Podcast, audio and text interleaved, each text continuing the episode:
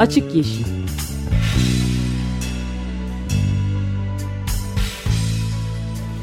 Hayatın, politikanın ve sokağın çevre ekoloji gündemi.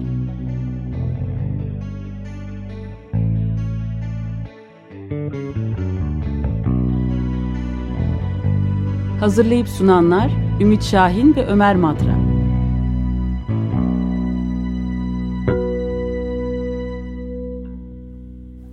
...94.9 Açık Radyo'da Açık Yeşil başlıyor benim İç Şahin. Ben de Ömer Madra. Ve destekçimiz Nevin Savran'a çok teşekkür ediyoruz.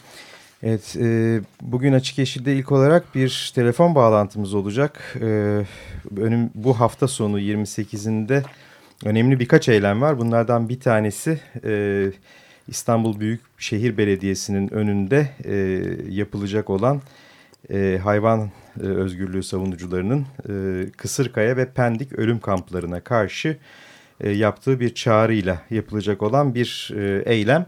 E, şimdi bu eylemle ilgili e, Yeryüzüne Özgürlük Derneği'nden Sinan Doğan telefon attığımızda. Günaydın Sinan Bey. Günaydın. Günaydın.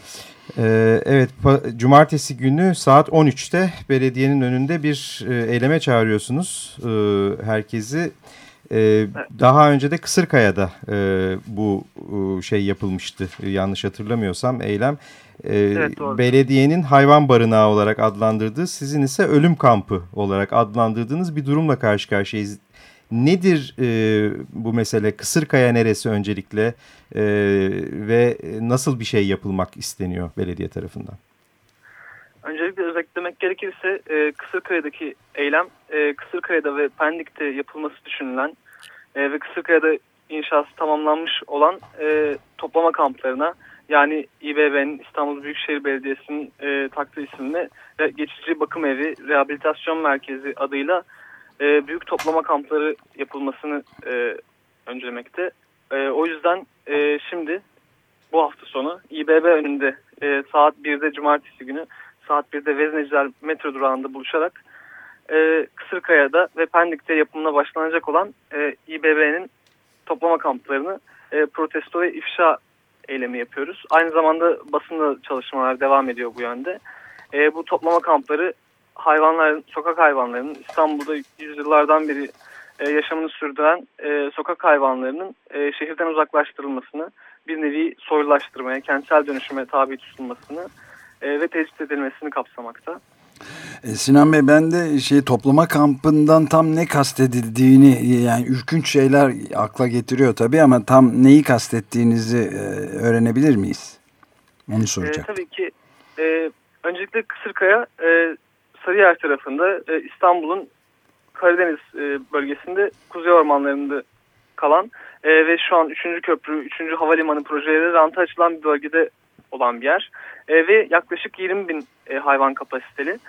E, ve burada e, 20 bin yani şehirden uzak bir bölgede 20 bin hayvan kapasiteli bir köpek barınağının açılması demek e, sokak hayvanların Avrupa yakasındakilerinin e, burada toplanması e, ve burada şehirden uzak bir merkezde e, ve herhangi bir usul e, yönetmeliğe uymadan e, bir arada toplanması anlamına geliyor. Pendik'te de aynı şekilde yapımına başlandı e, ve aynı büyüklükte Kısırkaya'yla e, yaklaşık 20 bin hayvan kapasiteli e, bir toplama merkezi yapılıyor. Yani şehirdeki bütün hayvanların şehir dışındaki bu kampları sürülmesi anlamına geliyor. O yüzden de toplama kampı ismini e, vermeyi, böyle nitelemeye uygun görüyoruz. Benim anlayamadığım şey şu. Şimdi bu e, merkezleri yaptıkları zaman sokaklardaki bütün hayvanları otomatikman e, bu merkezlere götürmek için toplamaya mı başlayacaklar yani? Amaç bu mudur? Evet. Evet bizim gördüğümüz amaç bu şekilde. Çünkü 5199 sayılı hayvanları koruma yasasının yeni tasarısında tüm sokak hayvanlarının toplanmasına yönelik maddeler var e, bu sokak hayvanlarının tecrit edilmesine yönelik maddeler var. E, ve sokak hayvanlarının hayvan deneylerinde kullanılmasının önü açılıyor. E, aynı şekilde e, bu hayvan deneylerinin önü e, İstanbul Üniversitesi'nde ve çeşitli üniversitelerde e, yapılan e, deney sertifikası verme programlarıyla da önü açılıyor. E, yani e, bu hayvanların toplu bir şekilde katledilmesi de söz konusu toplanmaların yanı sıra. Evet yani bu ıı, ama daha çıkmış bir yasadan bahsetmiyoruz öyle değil mi? Evet şu an tasarı, tasarı halinde bir senedir görüşülüyor. Ee, Ve yanlış ama, e, hatırlamıyorsam da bu yasa evet. ilk gündeme geldiğinde e, Türkiye'de görülmüş o güne kadar görülmüş en büyük hayvan hakları eylemi yapılmıştı. İstiklal Caddesi'nde on binlerce kişinin toplandığı değil mi? Bu e, aynı tasarı herhalde. Evet aynı tasarı. Bazı değişiklikler yapıldı. E, ondan sonra bir süre rafa kalktı. E, ama geçtiğimiz yıl tekrar gündeme geldiğinde e, hayvan özgürlükçü hayvan özgürlüğü aktivistlerinin e, tepkisine maruz kaldı. Bu yasa taslağında e, birçok e, değişiklik var. E, ama e, bunlar e, yani basına yansıtıldığı şekli Yunus parklarının, sirklerin kapatılmasına yönelik, hayvanların konulmasına yönelik ve en son Eskişehir'deki e, katledilen işte ort videoları ortaya çıkan e, kedi üstünden bir e, çalışma e, kamuoyu çalışması yaparak bu hayvanları koruma yasasının hayvanları koruyacağına yönelik bir e, izlenim yaratılmaya çalışılsa da e, sokak hayvanlarının e, Avrupa standartlarını, Avrupa standartlarını tırnak içinde söylüyorum, e, şehirlerden e, tecrit edilmesi, yok edilmesi anlamına geldiğini görebiliyoruz. Bu Avrupa'daki bazı e, büyük kentlerde de e, çok yüksek sayıda e, sokak köpeğine ya da kediye falan rastlanmaması da böyle bir uygulamanın sonucu mudur acaba? Yani mesela benim bilebildiğim kentlerden Paris'te öyle yok ortalıkta görmüyorsunuz İstanbul'daki gibi. Böyle bir e, yani e, zamanında bu mu yapılmış acaba? Ha öyle bir şey de yapılmış mıydı diye insanın aklına geliyor. Bu konuda bir bilginiz var mı? E, evet Avrupa başkentlerinde sokak hayvanları 19. yüzyılın ortalarından beri sistematik ve yasal bir şekilde imha politikalarıyla yok ediliyor. Kuzey Amerika'da da büyük şehirlerde baktığımızda aynı şekildeki politikalara rastlayabiliyoruz. Sadece kedi köpek değil, e, domuz, tilki ve daha çok e, daha birçok yabani hayvanın da e, şehirlerde yaşarken e, kitlesel imha politikalarına maruz kaldığını görebiliyoruz. Aynı şekilde bu e, Türkiye'de e, yapılması planlanan bir şey ve Orman ve Su İşleri Bakanı Veysel Eroğlu da e, bunu açık söyledi. E, pilot şehirler olarak da İstanbul, Kocaeli ve Trabzon düşünülüyor. Ondan sonra bütün Türkiye'de şehirlerde sokakların sokakların hayvanlardan temizlenmesi söz konusu oluyor. Yani böyle bir talep olduğu varsayımı mı var acaba? Şimdi biz e, ben kendi durduğum yerden baktığımda kendi yaşadığım mahallede yakından tanıdığım bir sürü köpek var. Gayet de memnunum doğrusu e, bu hayvanlarla birlikte yaşamaktan. İstanbul halkının böyle bir talebi mi vardır? Neye dayandırıyor İstanbul Büyükşehir Belediyesi bu e, gerçekten imha ve soykırım denebilecek bu kararı? E, böyle bir talebin toplumsal bir gerçekliğinin olduğunu düşünmüyoruz. E, biz bu eylemin çağrıcıları e, olarak. E, bu tip talepler ve şikayetler belediyeler veya e, devlet yönetimi e, eliyle keyfi toplamalara e, ve ormana ya da insansız herhangi bir alanlara hayvanları e, terk etmelerine gerekçe olarak gösteriliyor. E, bu yönde kamuoyu çalışmaları aslında yapılıyor e, ve e, çeşitli TV kanallarında rastlayabilirsiniz. Başıboş e, sokak köpeği terörü şeklindeki ifadeleri. Ancak e, biz e, yüzyıllardır e, bunun böyle devam ettiğini biliyoruz. Sokak hayvanlarının e, insanlarla e, sokaklarda, köylerde e, iç içe yaşadığını biliyoruz. E, bu geleneklere e, kadar yansımış bir şey ve dediğiniz gibi aslında e, bunun rahatsızlık olarak görülmesi de e, başka bir elden e, yapılmış bir şey e, ve bu bunun bir dezenformasyon çalışması olduğunu düşünüyorum ben şahsen. Yani böyle bir talebin toplumsal bir gerçekliğinin olduğunu bu yüzden düşünmüyoruz.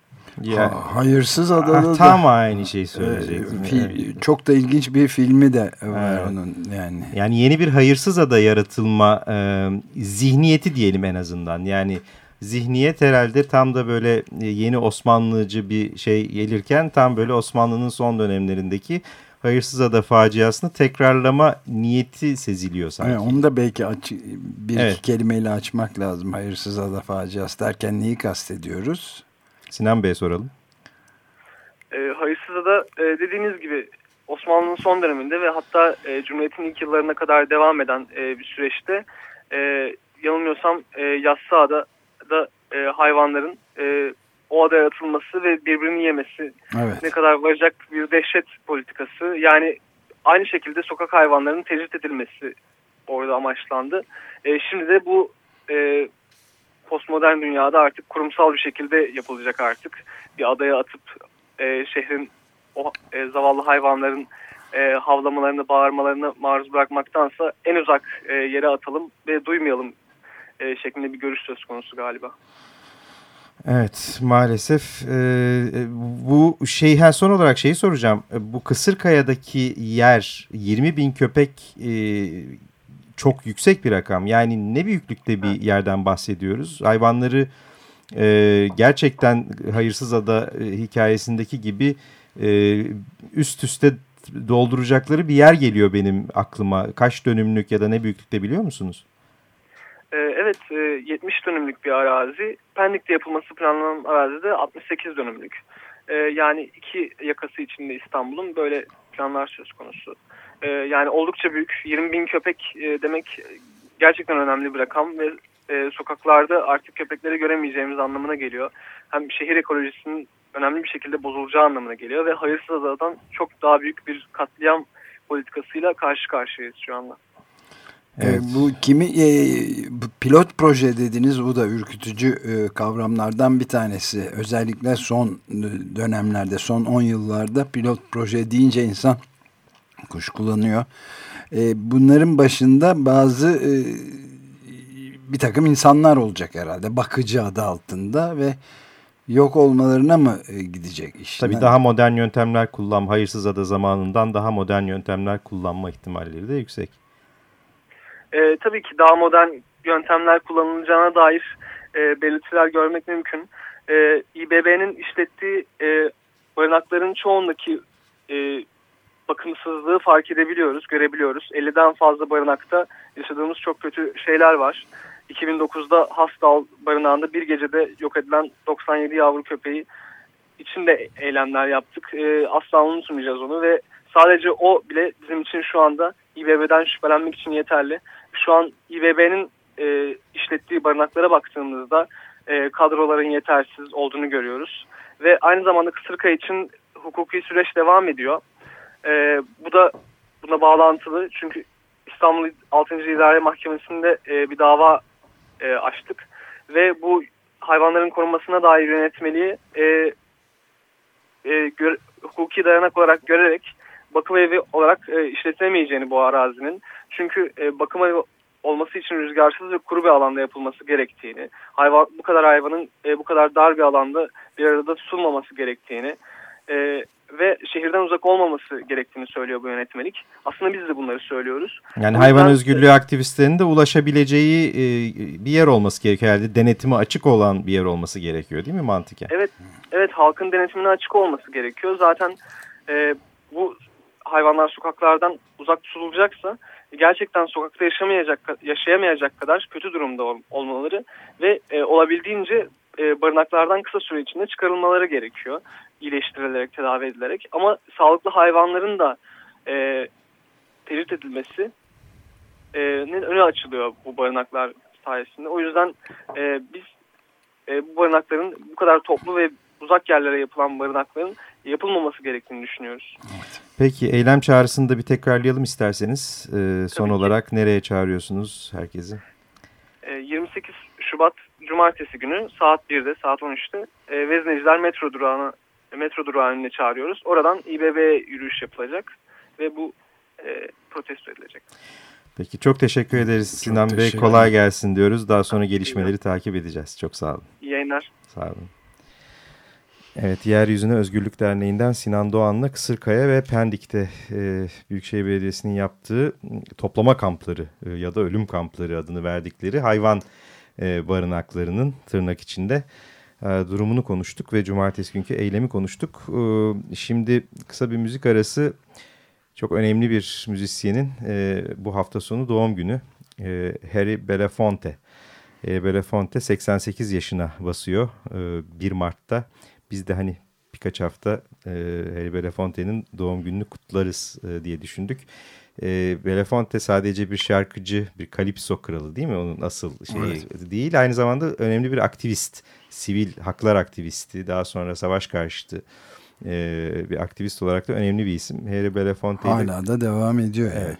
Yani. Hala da aktivistliğe devam eden önemli bir isim. Onu E, önce en bilinen, en sevdiğimiz e, şarkısıyla başlayalım. E, bu şarkının da bu arada 60. yaşı. E, bu şarkıyı yani Deo, e, The Banana, Banana Boat Song. Boat Song'u e, Harry Belafonte ilk kez 1955'te seslendirmiş. Şimdi Harry Belafonte'den dinliyoruz Deo ya da The Banana Boat Song.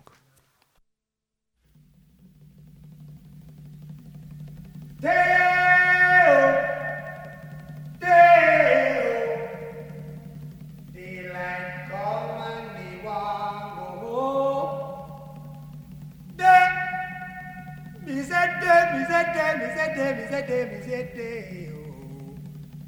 Daylight come and me want go home.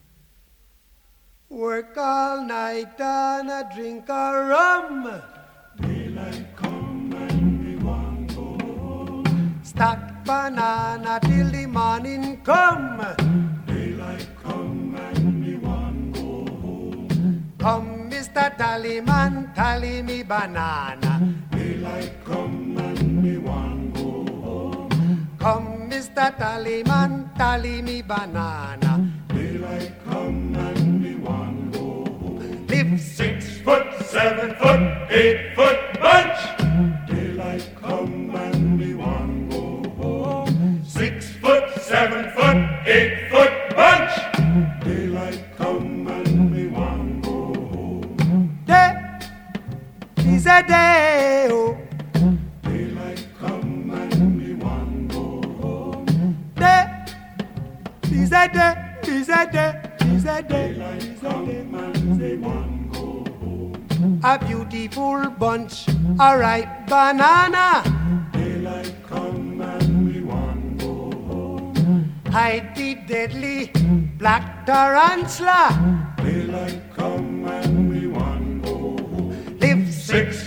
seven foot, eight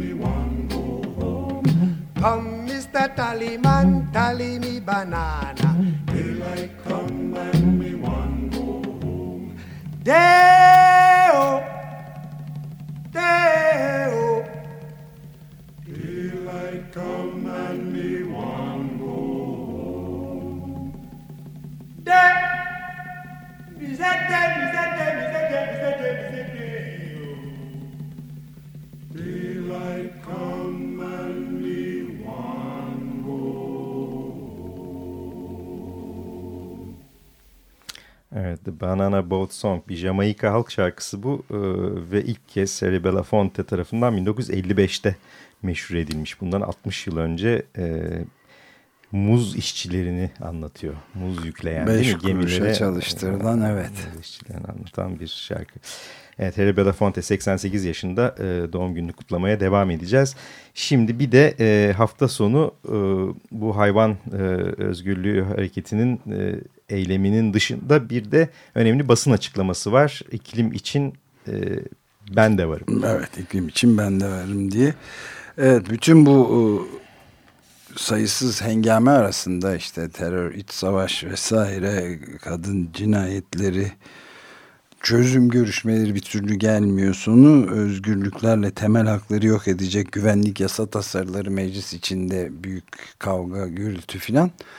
Ama hepsinden belki de daha önemli bir derdimiz var mı diye e, de düşünmek lazım. Biraz tuhaf gibi gelebilir insanlara ama yani bunu sormakta da çok haklı olabiliriz ama cevap maalesef evet. Yani iklim değişikliği yani çocuklarımız ve torunlarımız için hazırladığımız dünyanın da temel derdi yani. Geçen hafta Naomi Klein'in dediklerini de anlatmıştık. Aslında bütün bu mücadelelerin merkezinde yer alıyor iklim değişikliği. Aslında neoliberalizme, piyasa köktenciliğine, işte kemer sıkma politikalarına ve bütün bugün işte mücadele ettiğimiz e, pek çok şeye sosyal adalet için falan hepsinin merkezinde iklim değişikliği yer alıyor aslında. Evet ve yani e, çeşitli e, bu konuda düşünürler filan da var. Bir tanesi zaman zaman atıfta yaptığımız Paul Hawken var mesela Blessed, Un, Blessed Unrest diye bir e, kutsal huzursuzluk diye çevirebileceğimiz kitabın yazarı. O da şey diyor yani adı olmayan hareket diye ve dünya tarihinde hiçbir zaman bu kadar çok sayıda insan bir araya gelmemişti. Tamamen digergem amaçlarla yani başkasını gezegeni bu içinde yaşadığımız olağanüstü güzellikteki gezegeni korumak için sosyal adalet işte yerlilerin bütün nerede e, varsa yerlilerin hakları ve aklımızı koruyabilelim diye yani çevresel bakımdan da yıkımı önlemek için ya aşağı yukarı 2007 tarihinde şey diye hesaplamış 2 milyon insan aktif olarak birbirlerinden Bütün bu haberli ve evet verdi. habersiz olarak evet. içinde. Şimdi tabii bu özellikle geçen sene New York, New York eyleminde çok daha büyümüş olması da beklenir. Paul Hawken'ın kendisi de vardı bir toplantıda da orada tanışma fırsatım da oldu benim e, adı olmayan hareket şimdiye kadar ki en büyük insanlık tarihindeki en büyük e, hareket diyor. Sosyal hareket diyor. Farkında olmayabiliriz ama demiş. Bu senede bu hareketin aslında en önemli senelerinden bir tanesi. Çünkü işte biliyor e, Açık Yeşil dinleyicileri de 2015 sonunda bu yılın sonunda Paris'te bir e, zirve toplanıyor. E, ve burada artık aşağı yukarı adına Paris protokolü denecek olan Kyoto protokolünün yerini alacak olan yeni bir anlaşmanın çıkacağı belli olmaya başladı. Yani daha tabii e, anlaşmazlıklar falan sürüyor ama örneğin e, Avrupa Birliği'nin e, bir tasarısı sızdı, sızdırıldı. Avrupa Komisyonu'nun daha doğrusu Avrupa Komisyonu'nun hazırladığı tasarı bir Paris protokolünden açıkça bahsediyor. Paris protokolü öneriyor. Yani çünkü bazı e, yorumcular daha zayıf belgeler e, bekliyorlardı. En azından Avrupa Birliği bir protokol öneriyor. Bu önemli fakat maalesef e, herhalde e, uzlaşma sağlama kaygısıyla olsa gerek e, Avrupa Birliği'nin kendi e, önerilerini yani kendisi için almak istediği hedeflerin falan çok altında bir e, hedefi öngören bir anlaşmayla karşı karşıyayız. 2050'ye kadar 2010 seviyesinin %66'ına düşürmekten bahsediyor bu tasarı, taslak. E, çünkü e, peki ne demek bu? 1900 normalde e, 2 dereceyi tutturabilmek için, 2 derecede iklim değişikliğini sınırlayabilmek için bilim insanlarının verdiği rakam e, 2050'ye kadar 1990 seviyelerinin en az %80 hatta daha fazla altına çekilmesi gerektiğiydi. Fakat bu sefer 2010 seviyesinin %66 demek hesaplamadım ama herhalde 90 seviyesinin %40-50 altına denk gelir ki son derece az ve 2 dereceden vazgeçildiği evet. anlamına yani Avrupa Birliği'nin bile 2 dereceden vazgeçtiği gibi bir e, anlama gelebilir gibi görünüyor. Evet ben bunu da e, doğrulamak için bir şey daha söyleyeyim. Şimdi adını unuttum. E, İspanyol galiba Avrupa Birliği'nin iklim sorumlusu, iklim çarı da tamamen e, bu Birleşmiş Milletler yani hükümetler arası iklim değişikliği panelinin de başında bulunan Cristina Figueres gibi o da iki derece e, bu Paris'te olmayabilir. O ama önemli olan bu sürecin devam etmesidir dediler. Yani Türkiye'deki barış Buna süreci. karar verdikleri belli oluyor. Ee, bir de başka bir nokta daha var. Önemli bir nokta yine Avrupa Birliği'nin önerdiği. E, diyorlar ki bu protokolün e, yürürlüğe girmesi için e, toplam e, bir kere G20 ülkelerinin tamamının e, ki burada ufak bir parantez Türkiye dahil demektir buna. G20 ülkelerinin tamamının ki bunlar toplam küresel e, sera gazı emisyonlarının %75'inden sorumlu e, G20 ülkeleri. E, artı birkaç ülkenin daha e, yani toplam 40 gigaton salan ülkelerin ki bu da %80'e denk geliyor imzalamasıyla e, yürürlüğe girecek. Yani Amerika Birleşik Devletleri, Çin, Amerika e, Avrupa Birliği değil sadece e, Türkiye dahil Brezilya, Kore artık işte bu G20'de kim varsa hepsinin Avustralya, Kanada hepsinin evet. imzasını zorunlu kılan bir şey getiriyor. Tabii bu e, diğer ülkeleri özellikle gelişmekte olan ülkeleri ikna etmek için getirilmiş olan bir öneri olabilir ama yüzde seksen e, emisyon ülkelerinin yani en aşağı herhalde bir 25-30 ülkenin imzalaması e, bu protokolün yürürlüğe girebileceği konusunda bile şüphe e, yaratıyor. Evet. Çok e, Dolayısıyla aralığa yönelik olarak hani bizim Kyoto zamanındaki gibi e, bu böyle bir şey ya da Kopenhag zamanındaki gibi daha doğrusu bir anlaşmaya varılsın demekten çok böyle bir anlaşmaya varılmasın. Yani evet. doğru düzgün bir anlaşmaya varılsın gibi bir e, Türk Dünya İklim Hareketi'nin bir baskı e, yaratması gerekiyor gibi görünüyor. Ve o, bu da başladı işte geçen e, New York'ta e, 21 Eylül'de e, büyük bir yürüyüş yapıldı ama ondan önce günlerce bir hafta süren e, hazırlıklar vardı. Sonunda da işte bir özel iklim zirvesinden önce 21 Eylül günü 400 bin insan sadece New York şehrinde tamamen yani New York'u bir anlamda istila etmiş oldu. Bu olumlu bir istila ve 9 yaşındaki çocukların filan da katıldığı tarihin gördüğü en büyük hareketti. İklim açısından gördüğü ve dünyadan da milyonlarca insan da destek verdi. Dayanışma burada da yapıldı İstanbul'da da. Hı hı. Başka pek çok şehirde yani 2600 şehirde filan da destek verildi. Yani hareket başlamış durumda ve bu gibi işte bürokratların, e, teknokratların filan ayak sürmesine karşı çıkacak bir durum var. Şimdi Türkiye'de de bunun e, ilk ayağını başlatıyoruz aslında İstanbul'da.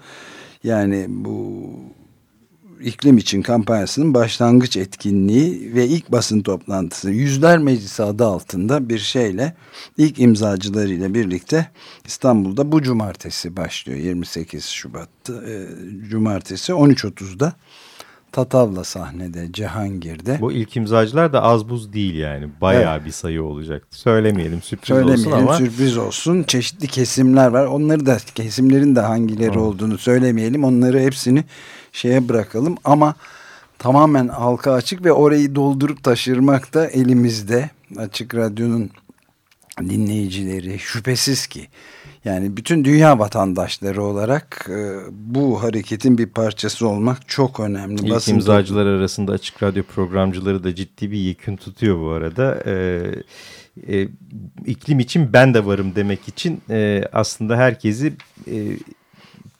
Cihangir Firuza'daki e, Tatavla sahneye e, bekliyoruz diyelim.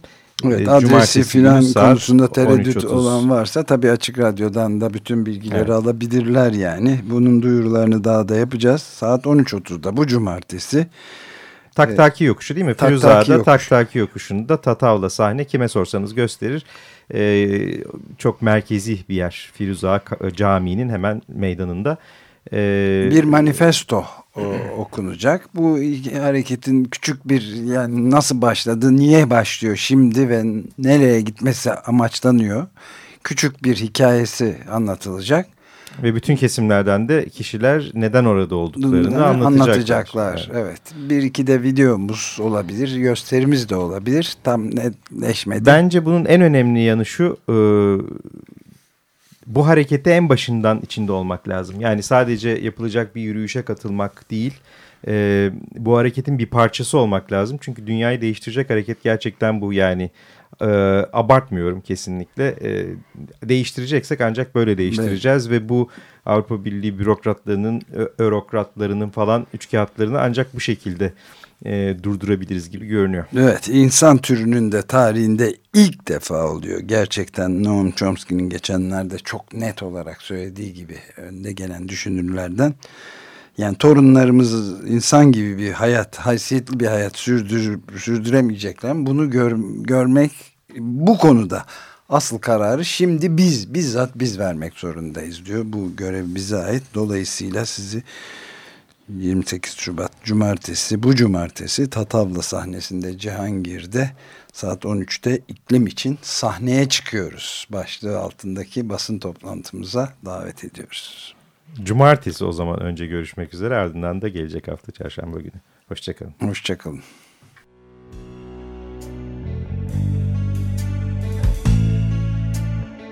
Açık Yeşil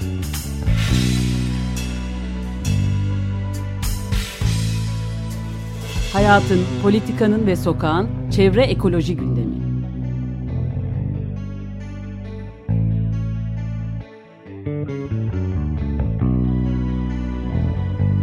Hazırlayıp sunanlar Ümit Şahin ve Ömer Madra.